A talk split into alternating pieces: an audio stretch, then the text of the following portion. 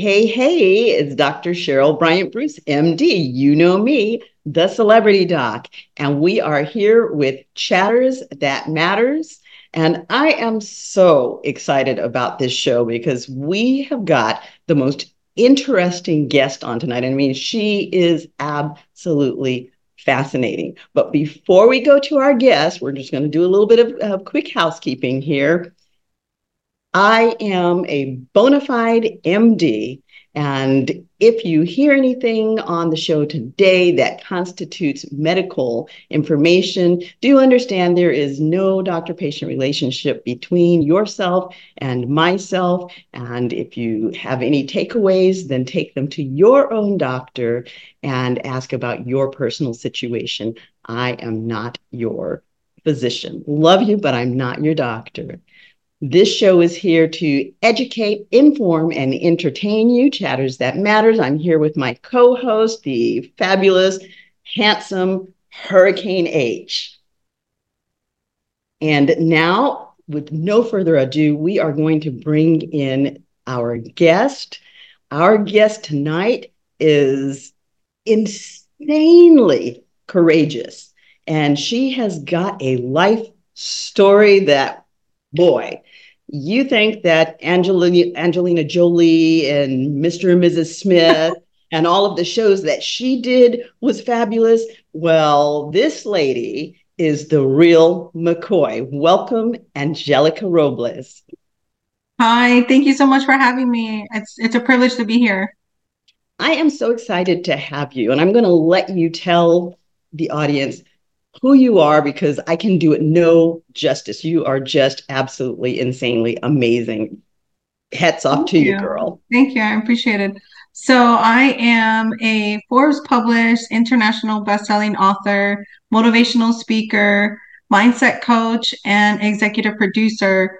I worked for the government for about 18 years. Two of those years I was undercover and now I am an author and I go around the world telling my story in hopes to touch, move, and inspire other women who have had a crazy traumatic life and turned it around and made lemonade with those lemons.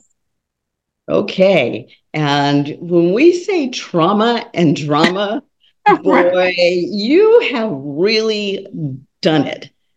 Talk to us. Let's start from the beginning what yes. made you decide to go into investigation, investigative work? Yes. So I grew up in Cicero, West Side. That's in Chicago, which is a suburb of Chicago. Very high crime area, very gang uh, related area. I, I grew up in the ghetto pretty much. I went to a high school that had so much violence. We had, you know, all the gang and all that situation. We had shootings. So I grew up in pretty much a very violent and volatile neighborhood. And so when I was 15, one of my friends was murdered, dismembered, and decapitated by the cartel. And as a 15 year old, you can just imagine that this was very difficult to process. It was very difficult to digest. And it affected me. I had, you know, major depression. I went into therapy and it really saved my life. I'm a big proponent of therapy. And so that kind of the pain that I felt from that catapulted me into wanting to work for the government, study forensic psychology, and then, you know, do all that. So I feel like I picked my career based on my pain, really. Right. And that happens so often that that people do. A lot of psychologists go into psychology because they're trying to sort themselves out. So, right. You go into forensics and what do you do with it? What happens from there? So I get to college and you know I was I was very grateful to have such a good therapist when I was in high school because growing up as an adolescent is already hard as it is but dealing with so much trauma and trying to process it really was something that I never thought I could process without therapy. You know, I was suicidal. It's all in my book. I talk about the feelings and the thoughts of how how you go through this and how your mind tries to piece it all together and of course, you go through the grieving phase and the anger and, you know, all of that. And so as a young adolescent, it was very difficult. So I went to college and I decided to do uh, forensic psychology. And I had also I was doing, I was gonna do pre med. So the original plan was that I was gonna go be a doctor. I was gonna be an MD. okay. but things, you know, that that was kind of the path that was geared towards from my parents and my family. Everybody wants you to be the doctor, the lawyer. But okay, let's, have, let's let's let's stop there. Let's talk about that. Yeah, now, your parents want you to be this this doctor, and you go sideways into something completely removed from that. How did your yeah. parents to that? Not good. Not good at all. I actually, you know, the story was I actually got into med school and I was in anatomy class and they were going through all the tiny little ligaments in the hand. And I'm like, you know what? Screw this. So I walked out. I called my mom. I told her, I'm not going to be a doctor. And she was, you know, in tears because, you know, our parents lead this like road for us and they want the best for us, especially my parents are immigrants from Mexico. Right. But I remember I told my dad, I said, I'm going to go work for the government. And my dad was like, Yes, that's my daughter. Okay. but at least that, yeah, at least I had the support. mom and dad were on different paths as far as what they saw your future looking right. Like. Right, okay. right. Because you know the, the the doctor path was the safe way, and you could see patients and work a nine to five, and you you know this. nine to five, yeah. When I ever saw those. right, right. So I ended up um, so you know you you can't join as a federal agent on your until you're 23 so i graduated college at 21 and so after i left i ended up going to do uh, criminal counseling case management for um, cook county. So for those that know about cook county. Wow. those are if if you remember or those that follow r. Kelly that's where he was being charged here in, in chicago. So i went to right. go work Right. Yeah. For those of you who don't know, Cook County is serious business. It is right. rough territory. Right. So, and then this is a great story. I, I put this in the book. So, the guy who had killed my friend was sentenced to death. Mm-hmm. And he tried to say that he was not guilty due to insanity. He tried to play that card. Right. Well, my first internship I walked into Cook County and Judge Lampkin was my supervisor. So Judge Lampkin was the judge that had put my friend's killer to death. Uh-huh. But in 2006, the death penalty was abolished in the state of Illinois by the gov- by the governor, and so now he still sits on death row. So it's a crazy Yeah, what a crazy story. Form of events. I know, I know. And and I talk about this in the book because everything is just interconnected and it's wild, but right. Now give us the name stuff up. give us the name of the book. So the name of the book is Through These Brown Eyes. The back of this is the back of the cover, a little pieces of it. Uh-huh. And it's uh-huh. just a rendition. It's a memoir of my life, growing up, trauma, uh, working for the government, and then of course leading towards the end of the book, which is the big reveal. So, right, right. Now, are we able to talk about that on on air? Is that yes, of... yes, we okay. can we can talk about it. We can't. I mean, we can't really get into detail, but it's the end of uh, book one. I'm right. uh, starting book two, so book two has already been started, which is going to be called "The Power of Forgiveness," and uh-huh. that's that's in the works right now. Okay, so tell us this dramatic story uh, that unfolded in your life once you became an, a full on official investigator. Yes. So I did two years of undercover work and I started in Chicago. And it was, uh, I started with corporate fraud. So whenever I'm, whenever we mention corporate fraud, a lot of people think, you know, oh, it's blue collar crime. So it's not blue collar crime corporate fraud is white collar crime, which is anything over $30,000. So we're talking mm-hmm. about money embezzlement, we're talking about money laundering, that type of thing. And mm-hmm. so Ponzi schemes. So a lot of people automatically think it's big corporations, big businesses, but they forget that the cartels are considered white collar crime because it's organized crime and they're making millions of dollars. And a mm-hmm. lot of these cartel members are also business owners because they have all types of legitimate businesses that obviously were bought with drug money, but they're right, still right. businesses. So I started doing undercover work. And let me take you guys back, okay? So I'm 41 years old. I have no problem telling people my age. But when we were doing undercover work, there was no iPhones. There was no checking right. in. There was that right. stuff didn't exist back then. We were doing the hardcore old school surveillance where we're in the bushes, hiding in the vans, following you around. We weren't sitting behind computer screens like surveillance is done now. Now we could just hack into your phone and know where you're at. This is old school investigator work. Now that's huge because you know I hadn't even processed uh, that. You know, as you told the, the story, as I heard about the the story, I hadn't even processed the conditions under which you would have been working. That's absolutely. I mean, I'm sitting here, I'm shaking. I'm literally shaking because. that would be absolutely terrifying. terrifying. Going into that with that knowledge that your backup isn't a cell phone ring away. Wow. And actually, till this day, I have a story. I share this in the book. Till this day, because I was taken, there was one time. Well, there is more multiple times where your cover is is revealed, but the one time that I I was taken, I had two phones on me, and, and you know this will be a shout out to to the telephone company, the cell phone company. I had two phones on me. I had my personal, which was a T-Mobile, and I had my government issued phone, which was a Verizon phone. The only way that they were able to pinpoint where I was, the T-Mobile, I will, this is in upstate New York. So when I say upstate, I'm talking about the mountains in right. the snow. Right.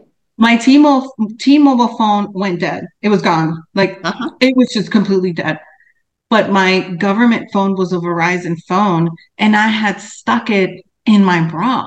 So when they took me, as the van was going through the mountains, it pinged one of the towers that was there. That was the only way they were able to locate me. And that's mm-hmm. when pinging was kind of now the where you check in, we, we can hack into your phone now and we can know where you're at, especially yeah. now. It's so easy. Yeah. But that was the only way they were able to locate me. So since then, I've always had Verizon. okay, yeah, me too. I've had Verizon for a gazillion years now. Right. Let's and I'm not going to anyone else. right. Let's backtrack a little bit now. We we we we've gotten this exciting story about the mountains, but still they have no idea what what you were doing there. So let's give them the backstory as to how you yeah, got so, into the mountains. Right. So everything that I was doing was undercover. So I was either and when I say undercover, a lot of people think that I was actually being part of transactions, which at some point I was. But a lot of the times when you do undercover work, you're trying to get evidence to convict on a larger level, right? Mm-hmm. So you almost have to fit in. But when I started, I literally was following you around. Like I was hiding, I was in the grocery store with the hat, reading the magazine. Those things are true and uh-huh. just following you around. And a lot of it is because back then we didn't have the technology that we have now. So in order for us to get any type of audio or any type of conversations, we had to follow you and try to uh, serve. It's it's pretty much surveillance, old school surveillance. Right. So Right. we would be outside of your bushes listening to your phone conversations from outside and uh-huh. there was some gadgets that we did have back then that allowed us to to tap into conversations the old school way, if that makes any sense. uh-huh. Did you have like the click pens and things like that? Yes. We yeah. did have the click pens. We did have, you know, the the glasses with the camera. I remember right. I had, I had a purse that I would wear and we had cut out a hole on the side of it. So I would wear it and I would walk around, you know, if I was at a jewelry store at a mall, you know, very nonchalant, and they would videotaping the conversations and and you know the interactions with the other people. So th- those things are real. So okay, old school, old school. wow, wow. Now, as I ask you questions, if I get into anything that you cannot answer, of feel course, free yeah. to say that you can't. And if we need to cut, I mean, Hurricane, this is not alive. It will be right. it will be aired, but um, you know, if we need to cut, we can cut. So I just want to be sure. you know, yeah. very careful uh, uh, about this. But you at one point actually married into the cartel, is my understanding. I did. I did. Tell me without, about that. So, without knowing, so talk about the irony, right? I'm considered a world class interrogator, and here I am sleeping with the enemy. it's crazy. It, and you know what? You can make this. You can't make this stuff up because even I, I, I was totally taken aback. So the the way the story was, me and my husband at the time had been together for uh, 10 years. We had been together for 10 years. Uh-huh. Now, during COVID, everything was shut down. Right. Everybody was at home and I I couldn't travel, so I couldn't do any of my interrogations. I had six contracts at the time, and I was traveling to California in different areas, but because of COVID, everything was shut down. Right. So during that time, I was on a podcast, and I came on the podcast and told my story. And one of the, the guys from the podcast, uh, Mark Wilkinson, he said to me, he said, You really need to write a book about your life because it is totally insane and it's astonishing. And I had tinkered with the idea of writing a book, a tell all book, but I uh-huh. knew that it came with consequences because right. I had worked for the government for so long. And if you read my book, I really go in on a lot of things in the book. And so I decided to write the book and I said, you know what, let me just do it because I had the time. Right. So I write the book, I write it in three weeks. And I always say to people, the three weeks was a cathartic experience for me because writing the book was evoking so much emotion. I needed to get it out of my system and onto paper. And that's why it happened so quickly. So, book is done. It was about my life. I put everything in there childhood trauma. I unveiled family secrets that people thought were going to the grave. I mean, it, I talked about everything sex. Okay, let's, let's, stop you. Let's stop you there. Again, yeah. how did the family react to that? Now, this book comes out and Not you spilled all the tea. So, so Not good at what all. happened with that? Um, there was a lot of things that I uncovered in that book. And really what made it easy for me is I let go of fear of judgment. And I said, you know, mm-hmm. if I'm going to do this, I'm going to do this right. And if I'm going to do this, I'm going to break some generational curses as I'm going along because once you're in, you're in. So right. it's either zero or 100. There's no gray area in, in writing a tell all book. And so I decided, you know what? I'm just going to unveil everything that's gone down in my family. Um, you know, there was incest in there. There was a lot of, there was rape. There, I mean, I talk about everything. I touch a little bit about everything and, you know, molestation and stuff like that. Right, right and um, uh, family members were not happy. Till this day, I I don't talk to probably like eighty percent of okay. Mm-hmm. my mom's side of the family. Right. And, but but this is something that I knew it came with the territory, so right. I knew that if I did this, it was gonna come with some backlash.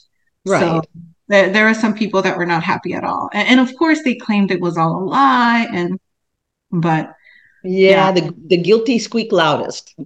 Right. Yeah, you're absolutely right. And so I unveiled a lot of things, but I will say this I think that when I did unveil some of the, you know, deep rooted family secrets that were going on, I ended up getting closer to some of my cousins because mm-hmm. then they came forward and said the same thing happened to me. So, right. Right. Yeah. And now that it's now that it's out in the air, maybe it will prevent it from happening going forward. Right, definitely. And I think you know, you grow so much when you write something as deep as I did, and the growth is immense. But the outburst that I got back, the positive outburst that I got from people saying, I read your book and it empowered me to tell my truth and break my generational curses and my family bonds and ties.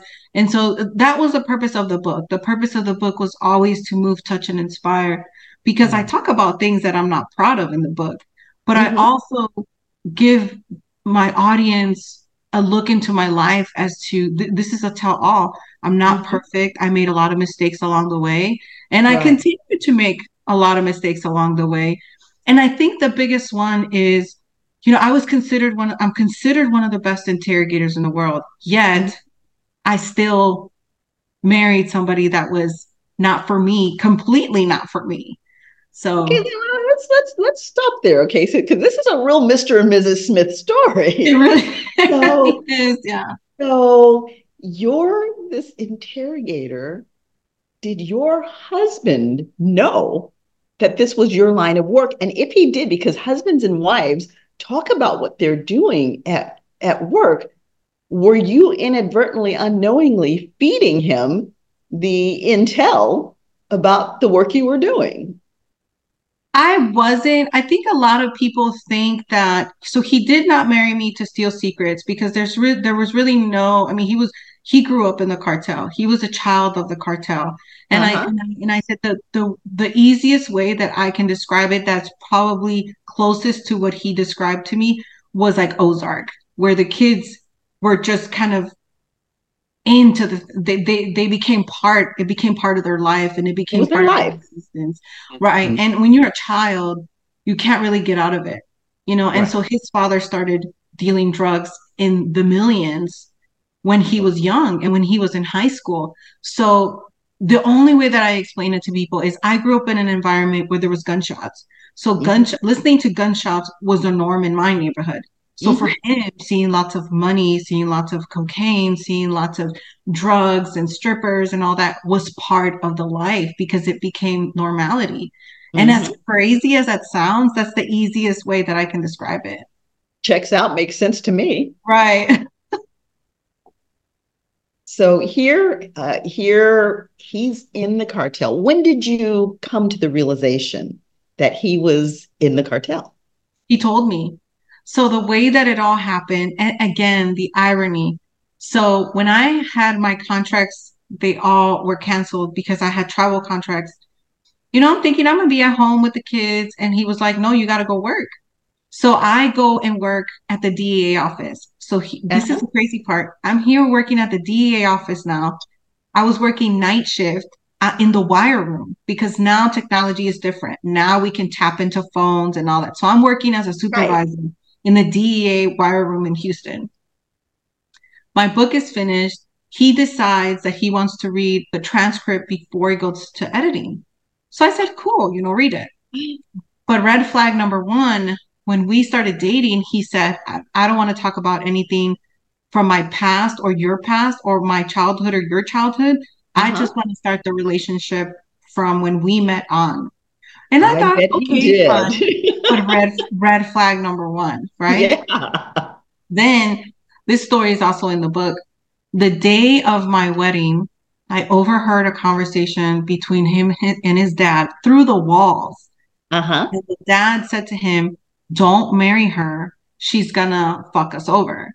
And I heard that conversation and I went to my best friend who was my bridesmaid and I told her, I'm canceling this wedding. And mm-hmm. I remember because she cried for weeks after after this all came out.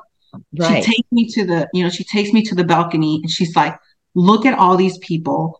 Look at this insane production of a wedding that you're having. He is for you.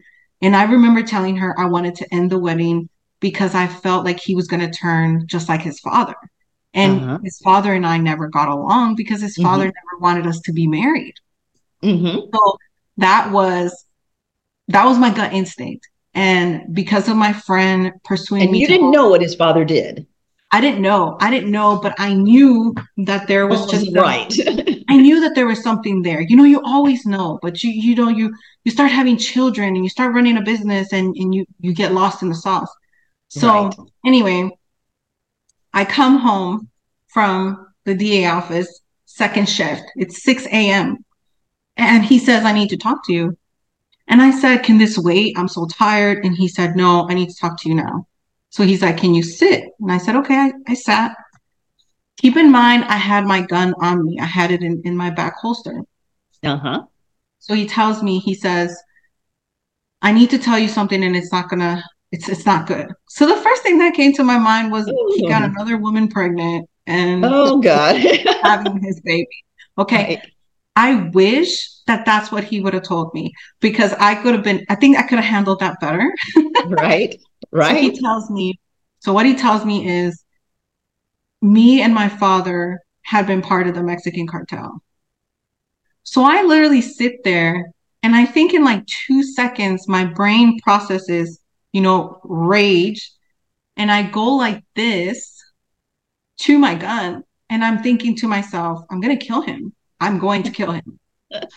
but then I think about my children and I think, okay, let's calm down. You're a professional. You talk to people like this all day long.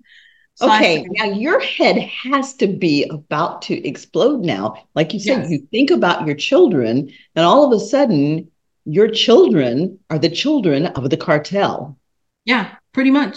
Pretty oh, much. wow. Yeah, and of the federal government. Right? There's such a marriage, right? right? So I tell myself, I said, okay, let's separate wife from your profession. And this is me talking to myself. It was like a one or two seconds, really. And I said to him, and in my mind, I said, okay, interrogate him. Separate your profession from the fact that you're his wife and get all the information out. And I kid right. you not, this is what I said because I'm the type of interrogator that I don't yell, I don't scream, I talk to people and I get into their mind in a mm-hmm. very finesse way. I'm right. brilliant at this. So the only thing that came out of my mind was tell me more. That's it. That's it. Okay. And people think that it was like this huge, oh my God. No, I cut that off and I said, tell me more. So for the next two hours, he literally just told me everything. It just wow. all. And I literally just was looking at him and I'm just nodding my head, okay. And then asking but what were you feeling inside at that, that particular moment in time? I thought my life was over. And I uh-huh. and I and I explain it like this in the book. I felt like I got hit by a train and I survived. And I was peeling myself off of the rails of the train. Uh-huh. Because it hit me so hard. Yeah. And then everything from the last 10 years started rolling through my mind just the, the little things that I missed, all the red flags finally came to light. And I said, "This at the at the doorstep of death, your life flashes before your eyes." Yeah. Wow. So then, after he tells me everything, he says, "I feel so much better." And I said, "Of course you do. of course you do. You know this this weight have been lifted off of his shoulders. Of course it have. So the only way that I can describe it was I had to have compassion for him in that moment. And I had to go back to the first time that I interrogated a serial killer. Right. The only reason that I told myself not to be upset of the things that he was telling me that he had did to children and people was think of him as a child and mm-hmm. the child inside of this man. And that's yes. the only thing that kept me from losing my mind was wow it's this child that is in this man that got caught up in this and had no choice and was already in it. But, and this is why the second book is called The Power of Forgiveness, because I had to forgive him in order for me to continue with my life mm-hmm. and for us to continue having a co parenting relationship with mm-hmm. our children. We made children together. Mm-hmm. And ultimately, that's why I didn't kill him, is because of my children. Right. What did go through my mind was, you know, deceit and lies. So my entire marriage was fraud. It was complete fraud. So uh-huh. it didn't sit well. I can imagine. I can imagine. But here comes the kicker that a lot of people don't understand. And I'm going to break it down to you guys. A lot of people said, You're not a ride or die. And I said to people, Ride or Die knows what they're getting themselves into. Most cartel wives are aware of what's going on and they choose that life. Right. Now they choose to keep their mouths shut and they choose to see and hear certain things. Right. But I never I never chose that. I was never given that option.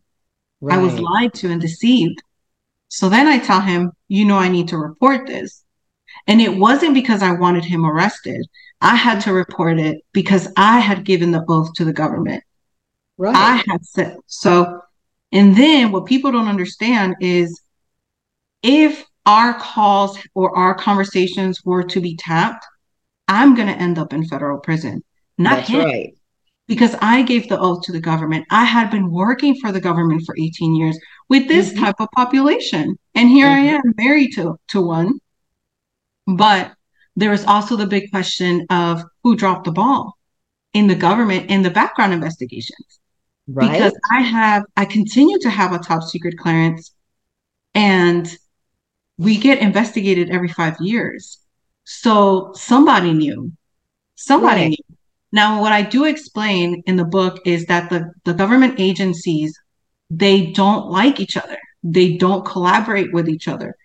FBI, DEA, CIA, they work independently. In fact, they hate to work together. Mm-hmm. And somebody knew, but the simple fact that I was working for the DEA in the wire room and here I am getting this information, it just, it's insane. It blows my mind. Do you think that you were set up? No, I don't think so because his father his father and I never got along ever. Mm-hmm. And mm-hmm. his father did everything possible to break us apart. I mean, mm-hmm. he did everything possible. So I think that my husband really wanted the girl. And I think he was selfish and he didn't care what I did. And I mm-hmm. think he thought, you know, this is cartel mindset. I'm going to do whatever the hell I want. And do you um, think that do you think you were set up by the government? Do you think that they had that intel and they just didn't tell you? They let you sit there without that knowledge?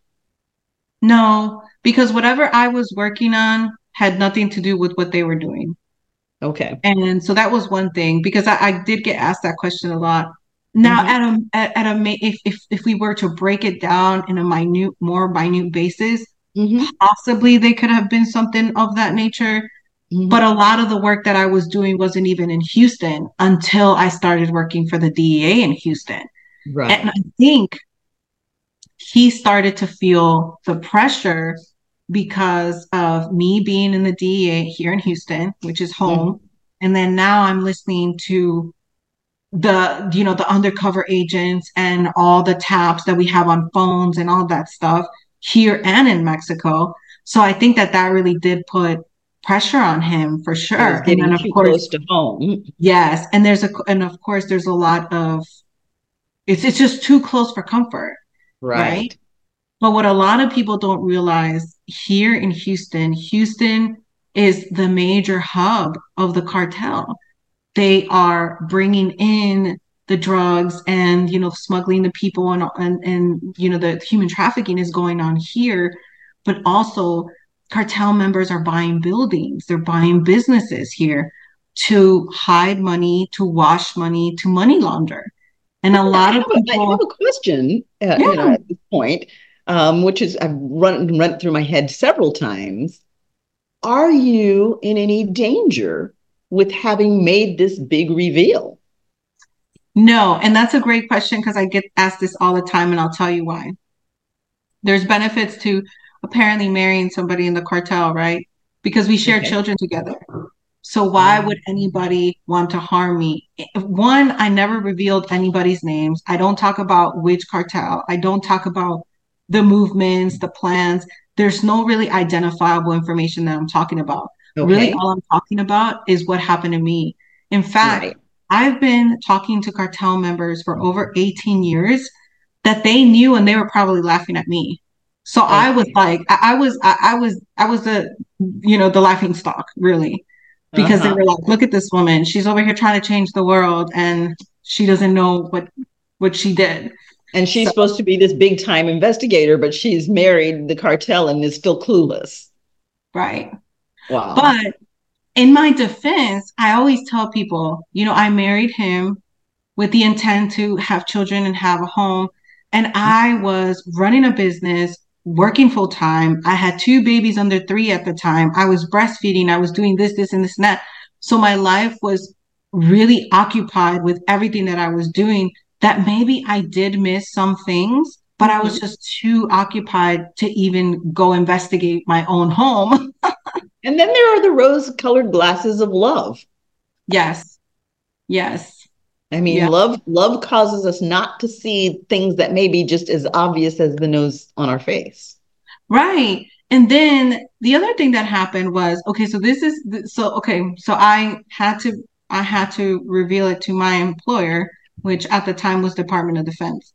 Mm-hmm. So I always tell this story. When I called my boss, she must have been silent for what seemed like 10 minutes because she couldn't even process what I was telling her. And sure. she said, she just, she's like, I've never heard this. I don't know how to deal with this. Let me call the higher ups. The higher ups are the Pentagon. That's who I ended up being fully, I, I ended up going under federal investigation for seven weeks. So I went under federal investigation wow. because they needed to make sure that I wasn't a double agent and that I didn't marry purposely. So, was there any point that you were worried that that investigation might not go well? Yes, I was terrified. I, I tell people this reveal and this investigation was the end of the old Angelica. I was murdered, completely devastated. I mean, I literally, there was like a rebirth that happened. And I think in the rebirth was the success of the book, how I got catapulted into motivational speaking. And then people wanted to tell, wanted to hear my story over and over. I mean, I literally spun three new industries out of the career that I that I had because I, mm-hmm. I still got blacklisted from the Department of Defense. Oh, so sure. I did lose my entire career. I'm sure. I'm but sure. the funny part that I continue to tell people is doors closed so others can open. So yeah. the book was done, it was finished. I called the publisher, and the CEO of the publishing company will never forget this because we had a global call where I literally reinstated word by word of how I called her. I said to her, because the book was already in editing. I said, I need the book back. I'm adding two more chapters to the book. And uh-huh. she said, There's no way that you you can do that. You're under federal investigation. And I'm like, I'm still gonna do it. She said, There's only one way you can do it. He needs to sign an authorization giving you permission to write what he told you in the book. Okay. So the way that I played it was I went to him and I said, You can keep the house, you can keep all your money in all these offshore accounts. You can keep all these because he had all this money hidden from me. I said, Look, I don't want anything. I'm going to take the kids and I'm going to leave. You can keep everything. But the one condition is I need you to sign this authorization. So he said, Your stupid little book, sure, I'll sign it. So he signs it. That authorization said that him and his family and anybody else could not come after me legally for the rights that he was giving over for me to be able to write this in the book. But wow. he was thinking his money, his stuff, you know, all that. Yeah, the book hit bestseller. And then eventually I ended up selling the story to Hollywood for a feature film. Good so, for you. Yeah. Good for you. Crazy, that, right? That, well, you, I mean, you had help coming to that uh um that decision but uh, that I mean that was brilliant. That was absolutely brilliant. Yeah, I mean it, it really. You know what it is? I felt when you do something for so long and then you lose it and you feel like all of you've done is you know because when you go work for the government you're giving your life away you know i could have died so many times doing undercover work and i didn't mm-hmm. but they were so quick to let me go but they did give me a condition the condition was I had to divorce him as soon as possible because when the, when the investigation was over, they tapped the phones, they tapped the emails, they took the laptops, the whole shebang. Right, right. I got a polygraph. I got interrogated. I was now on the other side of the table, and I remember sitting there like, "You're really going to ask me that?" Right. I was, you know, I was like, "How am I on this side?" I was always right. on that side. Right. And, um, it, it was crazy. It was a crazy crazy life and and and i remember thinking to myself you know because i went through everything the grief process of, i said how is this my life mm-hmm. and in mm-hmm. that moment you don't think that this can turn into good or that this can turn into something better and it, it absolutely did so in the lowest worst moment of my life the best life was was was birth right. and that's and I think that goes with with trauma is when something horrible happens, something great is about to emerge. And you never think of it that way until you process it and then until you get through the other side. So so you've I, done a lot of grief work yes a lot of anger management work yes uh, a lot a lot of rebuilding from you know past life trauma uh, you know there's just been tremendous drama. There's been tremendous pain and tremendous insanity. Yeah. and you emerged on the other side with a lot of good things going on. How often do you find yourself drawn back? Because even though we we do the grief work and all the work that we do that's a huge impact and and and we do go back and revisit and reprocess and and you know one step forward and another two steps back three steps forward one step back how often does this come up where you have to revisit those those feelings I would say it, it comes up, you know, it's part of my life. I mm-hmm. probably tell my story, you know, twice a week, maybe, mm-hmm. you know, sometimes three times a week. So it's always there and it's been it, it's just it's part of who I am, it's part of my past, it's it, it's part of yeah. of the old person that I, I pretty much destroyed and rebuilt. Mm-hmm. But I continue to do the deep internal work and I mm-hmm. continue to do uh, the finding because there's pieces left behind that kind of flow into other areas of our life you know obviously with relationships it's very difficult yes. For for me to get back into relationships and, and really do that thing. I was with somebody for 10 years and then that person deceived me while i had you know his his babies. So, so you have some trust issues. I definitely i definitely have some trust issues. I, I definitely have some uh you know the story issues. But i will say this because I'm such an expert in my field, I feel that that came in so handy in dealing with this because mm-hmm. as interrogators, we definitely compartmentalize things in our minds and we allow things to not get into our emotional bank. But when right. it's something close to home, it just it, it tears us apart. You right. know, sometimes I'll be watching a kid's movie and I'll be in tears, and, and my kids are like, Why are you crying? And I'm like, Oh my God, Nemo's lost. But yeah. it's it's really in those moments where your body is trying to just evoke these emotions and get them mm-hmm. out of your system. so that for sure, I definitely deal with it on a continuous basis. Yeah. I mean, how can you not? Right, right. So, what are some of the things that you do to cope because you've been through a tremendous amount and obviously you have tremendous coping skills i mean the, the, job that you did gave you some coping skills your your background where you came from gave you some coping skills and just surviving this mess gave you some serious coping skills what are your coping skills what do you do to get through when you're traumatized like this yeah, I do a lot. You know, I'm a I'm a big proponent on therapy. Every time I go on podcasts, I talk about therapy, the power of therapy, the power of going through things, and the power of of you know unraveling and peeling back the the layers of the onion. So therapy, and of course, I'm sure people follow me on Instagram. They see how I work out. I'm obsessed with working out and bodybuilding, mm-hmm. and and you know I script and I do the grounding and just the self care, you know, the physical, the mental, and the spiritual. Right, right.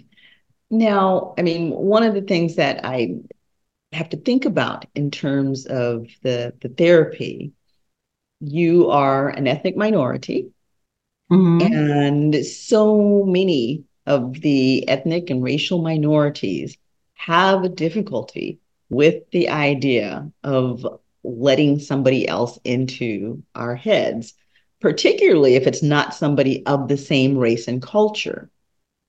How difficult has that been for you? You know, it has not been difficult. And I'll tell you why. Because so when my friend was murdered, I couldn't sleep. I was having nightmares. And, I, I, I didn't even I didn't even know how a 16 year old would process something like that. But I remember I went into a major deep depression and it was mm-hmm. my Spanish teacher in high school, Ms. Rutke. She's always out there. She's still alive and she's still listening. And I love her. She sent me a message today. She pulled me out of class and she said to me, You need therapy. And us, because we're, you know, I'm, I'm a minority, I'm Mexican, I'm living in the hood. I don't know what therapy is. We, we mm-hmm. have no, you know, growing up, it's like, you know, something hurts, walk it off. right. and so she really did save my life. And so I was exposed to therapy when I was 17 and I saw what it did for me and I saw how it healed me and I saw how we were talking about things about when I was three years old and I was being mm-hmm. molested by a neighbor. It mm-hmm. came out in therapy. Mm-hmm. And it was so liberating. And so for me, therapy, you know, and I say this story all the time. If you post a picture of you at the gym every single day, everybody's like, look at her, she's working out. But if I post a picture at the therapist's office every single day, people automatically say, well, what's wrong with her? She's crazy. Right. But there's this continued taboo about mental health when really mental health is, is self-care. And right. it's so imperative to have it. Absolutely. Absolutely. And I mean, you know, we we all have mental health issues. We all have pain in life. We all have baggage that we carry in life. And it's illness. I mean, all of us have some degree of mental illness. And, yes. you know, if we had pancreatitis, we wouldn't hesitate to go in to get checked out. If we have diabetes, we go when we get blood test. You know, if we have high blood pressure, we take medication. Right. And yet, when it comes to mental health, we're so resistant because of the stigmatization that has come with it in in the past especially as minorities because even mm-hmm. minorities they push back even more yes yes and i mean there is that that piece of not wanting especially if the uh, therapist is not of a minority um, and in the case of women if they're not a female there is that fear of letting them into our heads. You know, what if they mingle what's in there? What if or manipulate again yeah. a trust a trust thing? You know, what if I cannot trust them, uh, whether it be because they are intentionally trying to mess me up or because unintentionally, because of their own personal perspectives, they are not giving me what I need in order to heal. We're very much frightened uh, of that. Right. And, and, you know, across the board, pretty much most of the ethnic minority populations, the racial minority populations, have been put upon at some point in time by majority populations. So we all have trust issues. Yeah, first, in some way, shape, or form, I agree, especially as minorities, because we're already having to deal with racial things and neighborhood things and all mm-hmm. types socioeconomic yeah so and then on top of that you throw mental health in there and then the people expect us to be sane and nobody nobody ever teaches us to take care of our minds right and, and even our health you know minorities mm-hmm. have the worst health because exactly. no one teaches us that so exactly. I exactly. agree. So that's why I'm here. yes, yes. I, I want to change that trajectory. You know, it's like you know, this is this is the generational wealth that I want to to to, to give back. Yeah, to give forward. You know, because uh, health is is wealth. Health is health is, is, more yeah. valuable than all the money in the world. So I I want to see everybody, the entire world, heal and um, you know to to be in a happy healthy space and right. part of that for many many many really probably pretty much all of us really should entail some form of therapy yeah and i think now corporate you know corporations are starting to follow suit and now you can take mental health days and yes. they're you know they're not going to crucify for it you know, yes. and I spoke I spoke about this in the government whenever you kill somebody in the line of fire, you automatically go to therapy. It's mm-hmm. it's it's it's something that you have to go do. It's mandatory. Makes so, sense. Makes, makes sense. sense. I mean, sense. it's it's extreme, but it comes with the territory. So Right, right. And I think one of the good things that's happening uh, right now, you know, we go through these periods in the media and, and everything where you know there's a new buzzword you know every time you turn around there's a new buzz and some some other interest And right now, we're in the buzz of mental health. Yes. And, you know, the celebrities are all revealing, the athletes are, are all revealing, folks are slinging mud at each other and, and, you know, bringing stuff out into to the open. So the media is very, very messy right now. Entertainment's very messy. Sports are very, very messy. But the healthy thing about that is it brings out into the open that these are all people and these are the people who are supposed to have been successful and supposed to have made it in the world. And yet they have all of these problems bubbling to the surface. Yeah. I mean, it, you, I mean, look, you, you're from, you're from Hollywood, so you would know all these people with all the money, all the accolades, all the recognition, all the success are the most depressed That's because right. of everything that they have to deal with the public eye, the comments, everything. That's so, that's right. You know, they they have high levels of suicide. Obviously, we see it happening all the time. The children have, you know, high levels of, of drug use.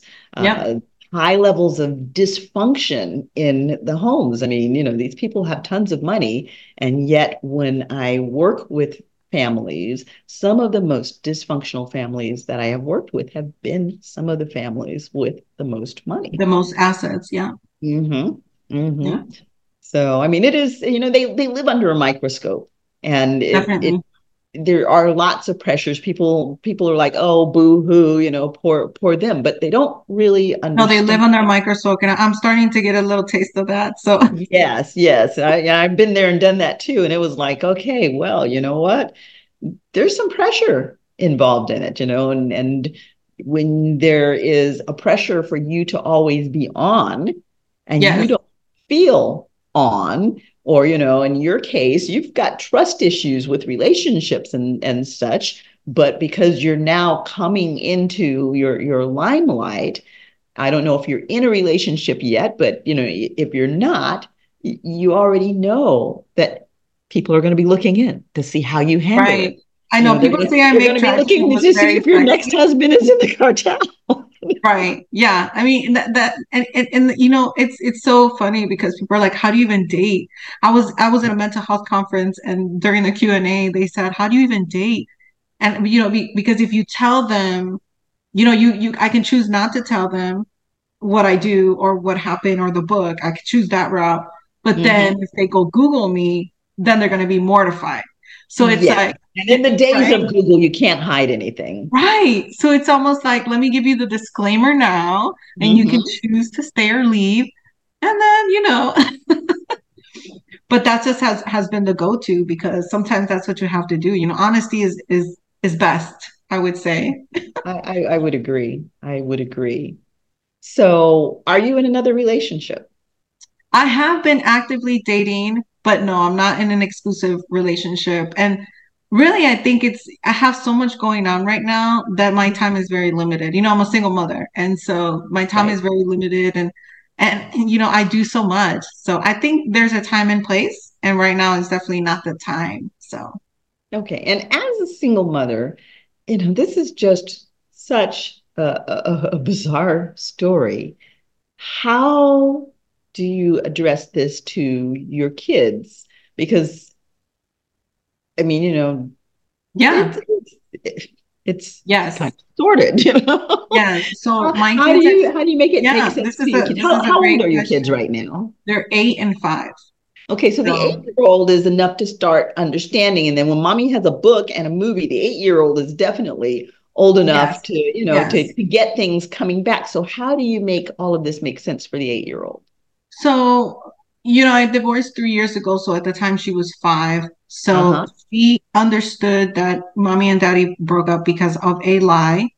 Mm-hmm. But she obviously doesn't know the details of it. She knows about the book, she knows about the movie, she knows that mommy's an author and she speaks and all this stuff. Right. But I did just I, I said to her, you know, there's some lies that have consequences to them and the divorce was the consequence of that lie. It mm-hmm. sounds very, you know, it's very simple. You're you, you're really boiling it down, but also I did get both of my kids into therapy after the mm-hmm. divorce. They were in Good therapy for, for, a whole year. And you know, it's crazy because there is no stigma about therapy in my kids. You know, they were like, we're going to play therapy. It is so much fun. And right. I wanted to instill that in my children that mm-hmm. they don't mm-hmm. even, it, it's not a bad thing. It's you, you, go and you play and you talk to somebody. Good for so, them. Yeah.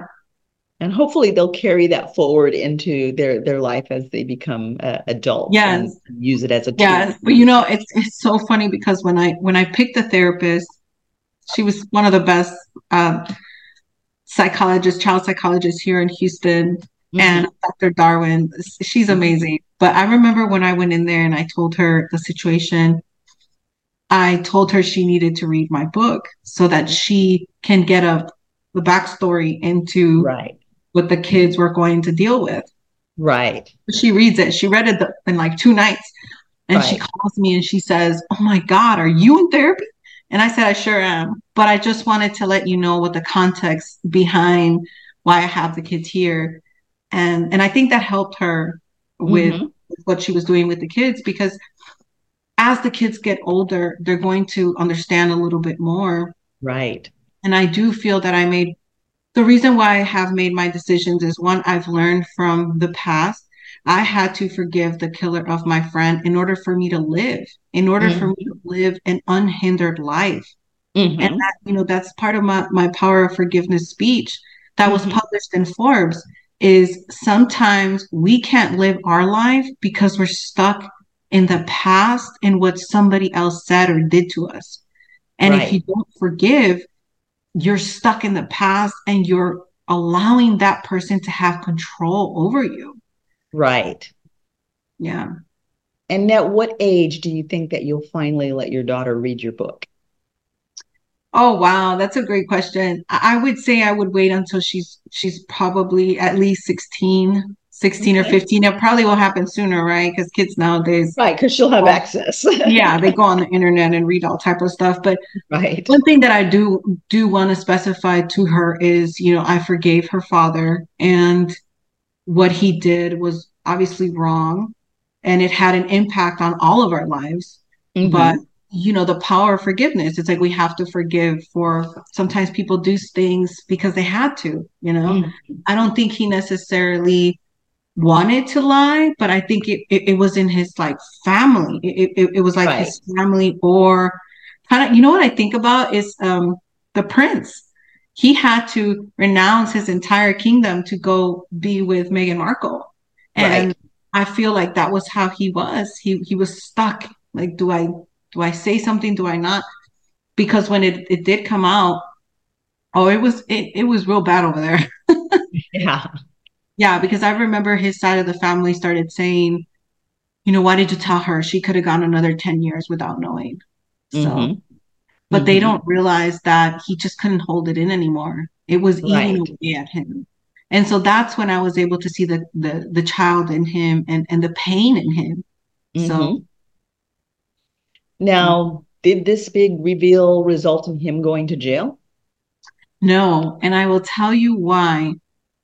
The government is not going to waste dollars and or manpower on hearsay mm-hmm. because they're not going to open a whole investigation. It, we we got tons of investigations going on. We have tons of active investigations going on, mm-hmm. and they didn't. They just didn't care. They only mm-hmm. cared whether I was involved or not.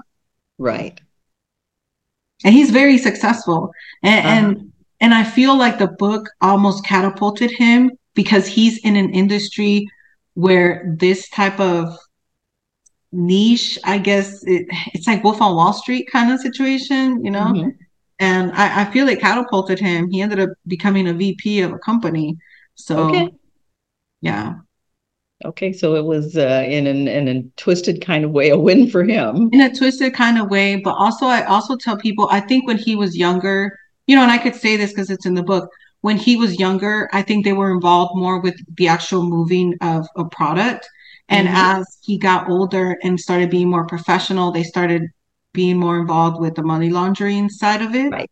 The mm-hmm. business side of it. He is a businessman. So right. that's what I always tell people is there's so many sides to the cartel that people right. are only influenced by what's in the media and the moving of drugs. But there's so much more. There's businesses involved. There's uh, politics involved. You know, Mhm. there's military involved. There's a lot of money involved. People are getting paid off. And I describe this in the book, but everybody's just thinking there's, you know, there is thousands and millions of dollars under your your floors of your of your house.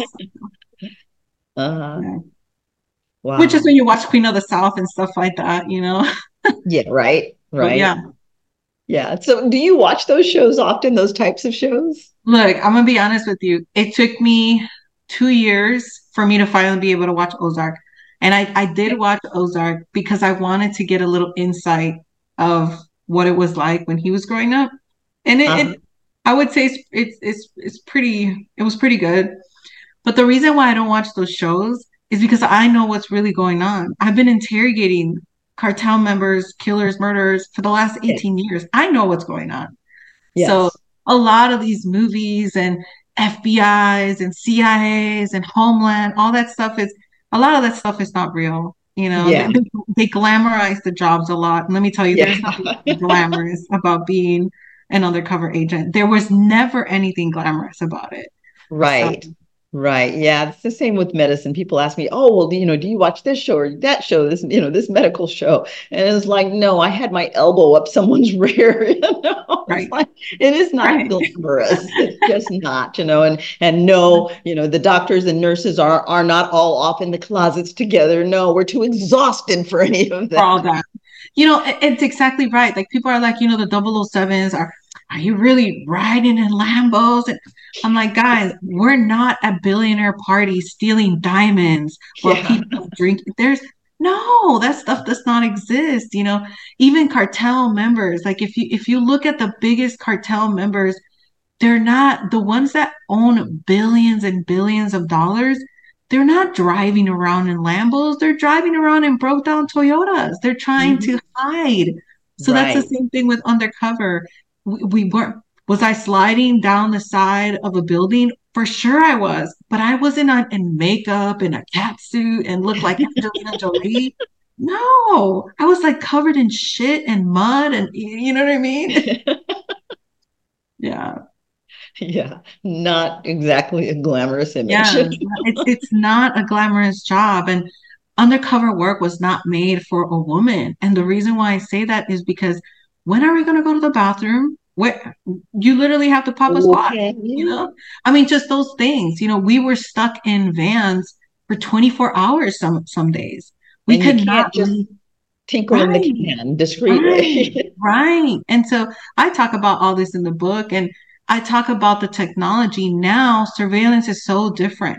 We can we can hack into, you know, computers, we can hack into your phone, we can hack into your alarm system, we can hack into your bank account. This is now, but when I was undercover, none of this existed. The Yeah. iPhone didn't come out till 2006, so there was no smartphones up till 2006. So And and how did when the iPhone came feel? out, people didn't all get it like now. It's like everybody Right. has an iPhone. Right. How did you deal with your fear during that period? Because there were times where you were really kind of out there by yourself. And I know that, you know, the icy fingers of fear had to grip you pretty tightly. How did you deal with that fear? You know, I still deal with PTSD. Uh, you know, I'm, I'm not one to lie. I deal with PTSD. Um, there was an occasion where I had 10 guns to my head. And, I, and I always tell people, if you've ever had somebody point a gun to you, you will always remember their finger, their hand, and you'll lead up to their eyes, and you will never forget what that person looks like because your Mhm. eyes always meet their eyes. And yeah, there's a lot of PTSD there. There, there was a lot of, you know, sleepless nights. There was a lot of nightmares. There was a lot of sleep medication involved. You know, in my 20s, there was a lot of alcohol consumption. Mhm. And, and, and, you know, I, I was in my 20s when I did undercover work and surveillance work. And it was very difficult to deal with. But the way I dealt with it was how any other 20 year old would do. And it would be going out, blowing money, and you know, doing doing the the alcohol drinking. So Right. but as Right. a 20 year old, it's it's almost like expected. You know, you go out and you get drunk. But Mhm. really I was self-medicating because I was being emotionally, physically traumatized and exhausted. And I Yeah. think we're very adaptable and resilient creatures. And so we it becomes our norm. And right. I remember the first time that I ever saw a dead body, a decayed dead body, it had an axe between its head. And I mm-hmm. remember having the bodily experience of throwing up and being mm-hmm. physically ill. And I remember one of the investigators laughing and saying, You're going to get to the point where you can have your lunch mm-hmm. in front of this dead body. And it's true. It's true. The more you see it, the more you experience it, the easier it gets to deal with. So, wow. Yeah. Yeah. Wow. All, all, all I can say is wow. That's, you know, that's, yeah. that's, that's really very, very deep. So, you know, you've been through a lot. Was there ever a moment when you felt like you were literally losing your breath? Yes. Oh, for sure. All the time. I, I mean, there was moments where I would say, why am I doing this again? Why am I here? You know, so many times I wanted to quit, so many times that I wanted to throw in the towel. But again, I chose my career based on my pain. And I really went into the government because I wanted to find out why people do such horrible things to other people. I wanted to understand the mind of mm. my friend's killer. How can you cut somebody's head off, arms and legs, and and you know this horrendous horrendous thing that he that he did to them? And so I think I was really I was almost what's the right word to say I was traumatized, but I was influenced and I was obsessed with finding out why. And I think that led me down this in 18 year career uh, interrogation. And mm-hmm. It's crazy. I'm, I'm really good at what I do and I do it with such finesse. And sometimes I wonder, you know, maybe, maybe we were just chosen. Sometimes we were chosen to right. do certain jobs because some right. people are really good at it and some people aren't. And right. I just, you know, I ended up here and I and I got chewed up and, and spit out. And and it, it's amazing, you know, because now on this other end, I'm learning about movie production. I'm learning about film production. I know about the book industry. I know how to write books, how to publish books, how to market books. Um, I know about the audible industry. And so you just learn, you continue to learn as an individual as you go through life. And I think that's very beautiful to share with people because when you're in despair and trauma, you think your life is over and you think your life is always going to be in that moment, and it's not. And I think that it does help to think about that moment, no matter how low or how dark it may seem, to think about that moment as something that's strengthening you and preparing you for something better that is yes. to come, something very different. Yes. And, and, and it gives people in. hope it keeps yes. it gives people hope and I'll tell you this funny story. I, when I divorced, I went into divorce care. For those that don't know what it means, it, it's it's like little counseling when you're going through a divorce. And I remember when I walked in those doors, I was just sitting there, and everybody was talking about you know their infidelities, and he slept with he slept with the barista at the Starbucks, and then everybody was looking at me, waiting for my story. And I said, "Let me tell you, I'm gonna give you guys a disclaimer. Everybody that has infidelity, I wish my story was that." And I'm gonna uh-huh. make you feel better about your story. and sure enough, everybody's mouth was on the ground. And right? they said, Oh my God, I feel so much better about my divorce. so even even that, you know, even that made a difference for somebody else. So I just turned it, I, I always just turn it and say, you know, people think that your life is over. You know, you you somebody dies or somebody gets killed or you know financial or romantic or everything there's always a light at the end of the tunnel. They don't say that because it's not true. It's definitely true. Right. Absolutely. Absolutely. Well thank you so much for sharing this phenomenal story with us. I mean this this was this was deep you know? Yes. For sure. You're welcome so, Angelica, we've enjoyed having you here on the show, and we look forward to the book. Can you tell us again what the, the name of the book is? So, book one is called um, Through These Brown Eyes. It's a memoir through my brown eyes, and I just talk about life as a child, life as an adolescent, life in the government, and then obviously leading towards the end and it is uh, it got picked up to be made into a feature film with a spin-off series in Hollywood. So we are working on that. Writers are writing, and mm-hmm. the name of the movie will be Veritas, which means uh-huh. the truth in Latin. And then I'm working on book two, which is a continuation of book one, and it, that's called The Power of Forgiveness. Wow! You can get it on Amazon and Audible, book one, which is this one. Perfect, perfect. Hey, Hurricane, do you have any? He's been so quiet. yeah, I'm sure. I'm sure his mouth was unhinged. You know. Yeah, he's like a sponge.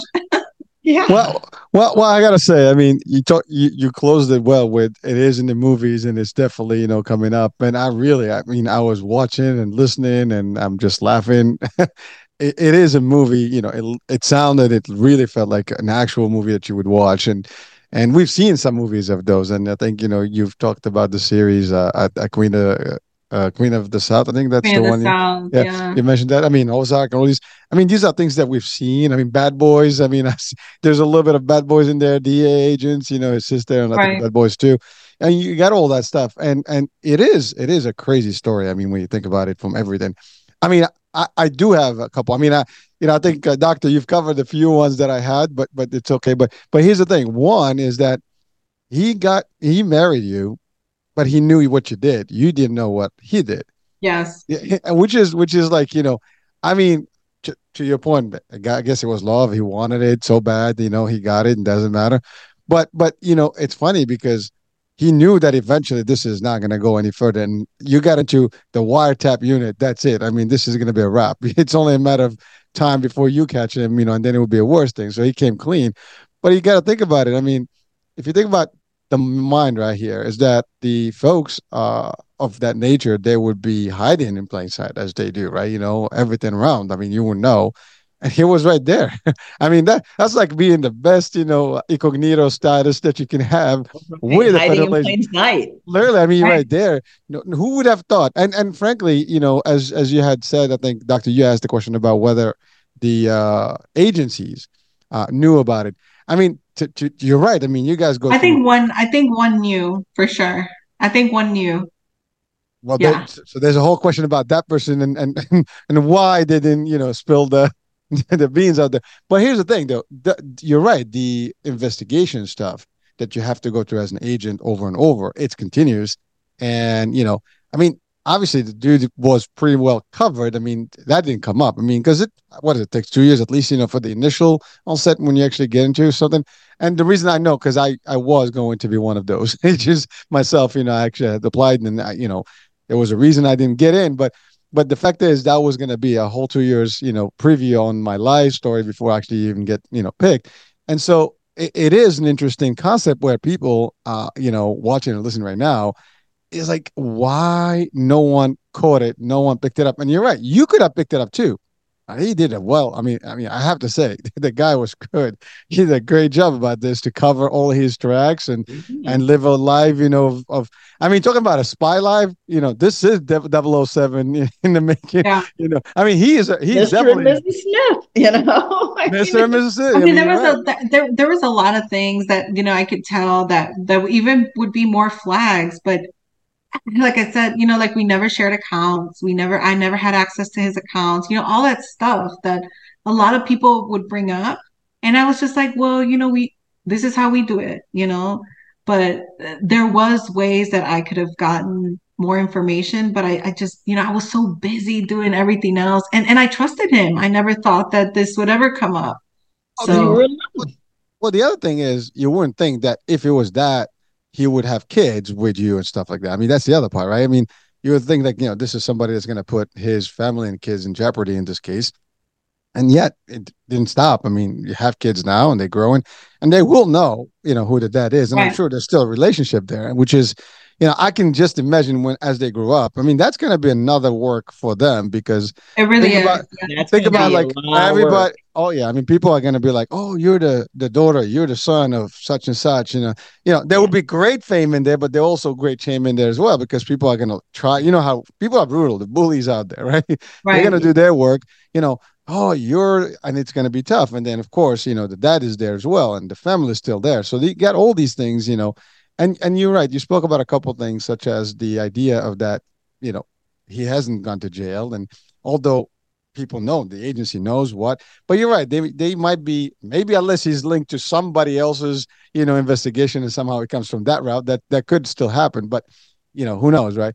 The other part that I just wanted to to to touch on is that sadly that after all the work you did, 18 years, you were dismissed because you know of something. Obviously, I get it you know, you should have been the first one to catch, you know, this and you didn't.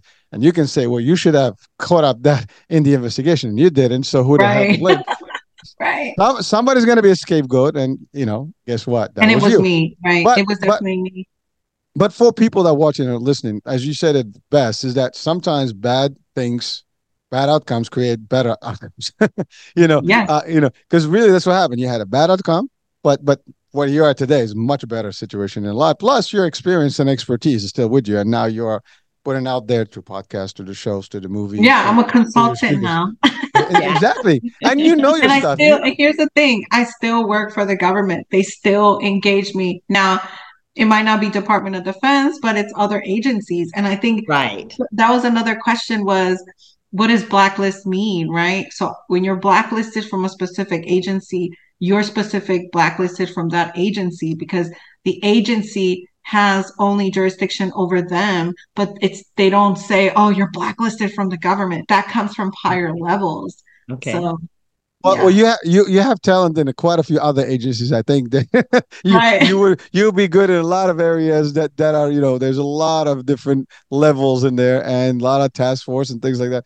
So you'll be just fine. And plus, now you you also start to Hollywood. I'm sure you're going to have multiple movies and stuff, and your expertise is just going to be up there. And hey, listen, this is just the beginning of uh, a yeah. long run. So hey, you know, I mean, well, first of all, congratulations on on the work you Thank do now you. and, and Thank the speaking. And, and, then did you see, uh, Cheryl? I was published in Forbes for the second time today. So I did. I did. I, I, I sent it over to Hurricane, and we'll be posting that up with this uh, with this show. So um, I that's I Forbes, Forbes Morocco, right? Excited for you. Yeah. So Forbes Morocco published me last year as uh, the Power of Forgiveness, my TEDx speech. Uh, they gave me my own article, and then and then they decided they were going to put me in CEOs to watch for 2023, and I ended up on there with Alex Hormozi. You know, I'm a big fan of Alex, so now it's like the the the levels of elevation have gone up now, and people say, "Oh my God, you should be so excited." I'm like, "Yeah," and I'm very pressured to you know to upkeep this. You know that I can't believe they even put me with him, but I landed there. So yeah. This is good pressure. This is good pressure. this pressure. is good pressure for sure. For sure. Yeah. Absolutely. And I just have one question because yeah. what uh, what Hurricane was saying, and we're going to wrap this up. Um, but what Hurricane was saying actually evoked a, another thought. You are still raising children with this man. Are you all on good terms? In we are on good terms and we obviously i have more custody of the kids than he does but yeah mm-hmm. we're still co-parenting and yeah yeah and, and that was a choice that i decided to make. Um, if we went to trial it, it, it would have been televised. It, it would have been crazy high profile but we decided to settle it out of court.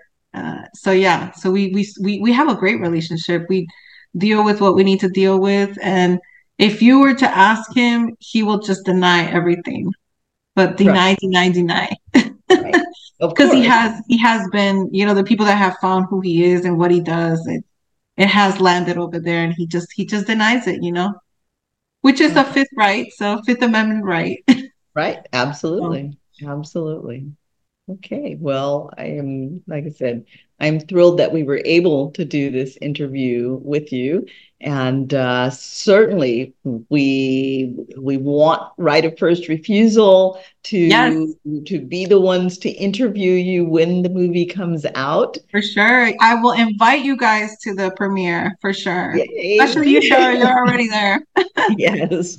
We will be excited about it. And you know certainly you know as soon as you know that it's coming out let us know. We'll rebroadcast the show. You know we'll put out the the information and encourage people to come and, and see it because for sure. It's gonna be it's gonna be exciting. it, it's really exciting for sure when do you think that it's it's slated to come out so we got backtracked with the writer's strike uh-huh, crazy. I mean, we're we're yeah. I think it's almost like a year that everything got stopped, so now everything is behind. Yeah. So the the writers are barely starting to to write the script. So right. it's good. I would say it's probably going to be another year and a half, okay. uh, if anything, because we're doing, you know, we're picking actors and writers and permits and the whole shebang. It's a lot of fun though, for sure. Any okay. good actors we should be looking forward to? You know, we are not allowed to disclose who no we're thinking, but they all are all A-listers for sure. Okay. Ooh, cool. Yeah. Okay. I would definitely count us in. yeah, and, and I could say some of the girls that uh, I, I obviously not the the main one, but we did we did think um Selena Gomez, she was up there, and who else was up there? There's this girl, um, the the girl that played. I can't remember her name. I just drew a blank. But it was like we we had thrown a lot of girls up there, and you know some of them were older and younger. And then we even thought about uh, the girl that played Wednesday to play like the younger version of me while I was an actual undercover agent. Because when I was right. undercover, I was uh, 23 to 25. So. Uh-huh she would be great. Um, right. I can't think of her name, but um, I can't think of her name either. But I, I know exactly who you're talking. Ortega, about. I think is. I love that show. yes, yes, and she played Wednesday, so I think she would be good. So we, so she was a couple of those names that we had uh, for the for the role for my role, but uh-huh.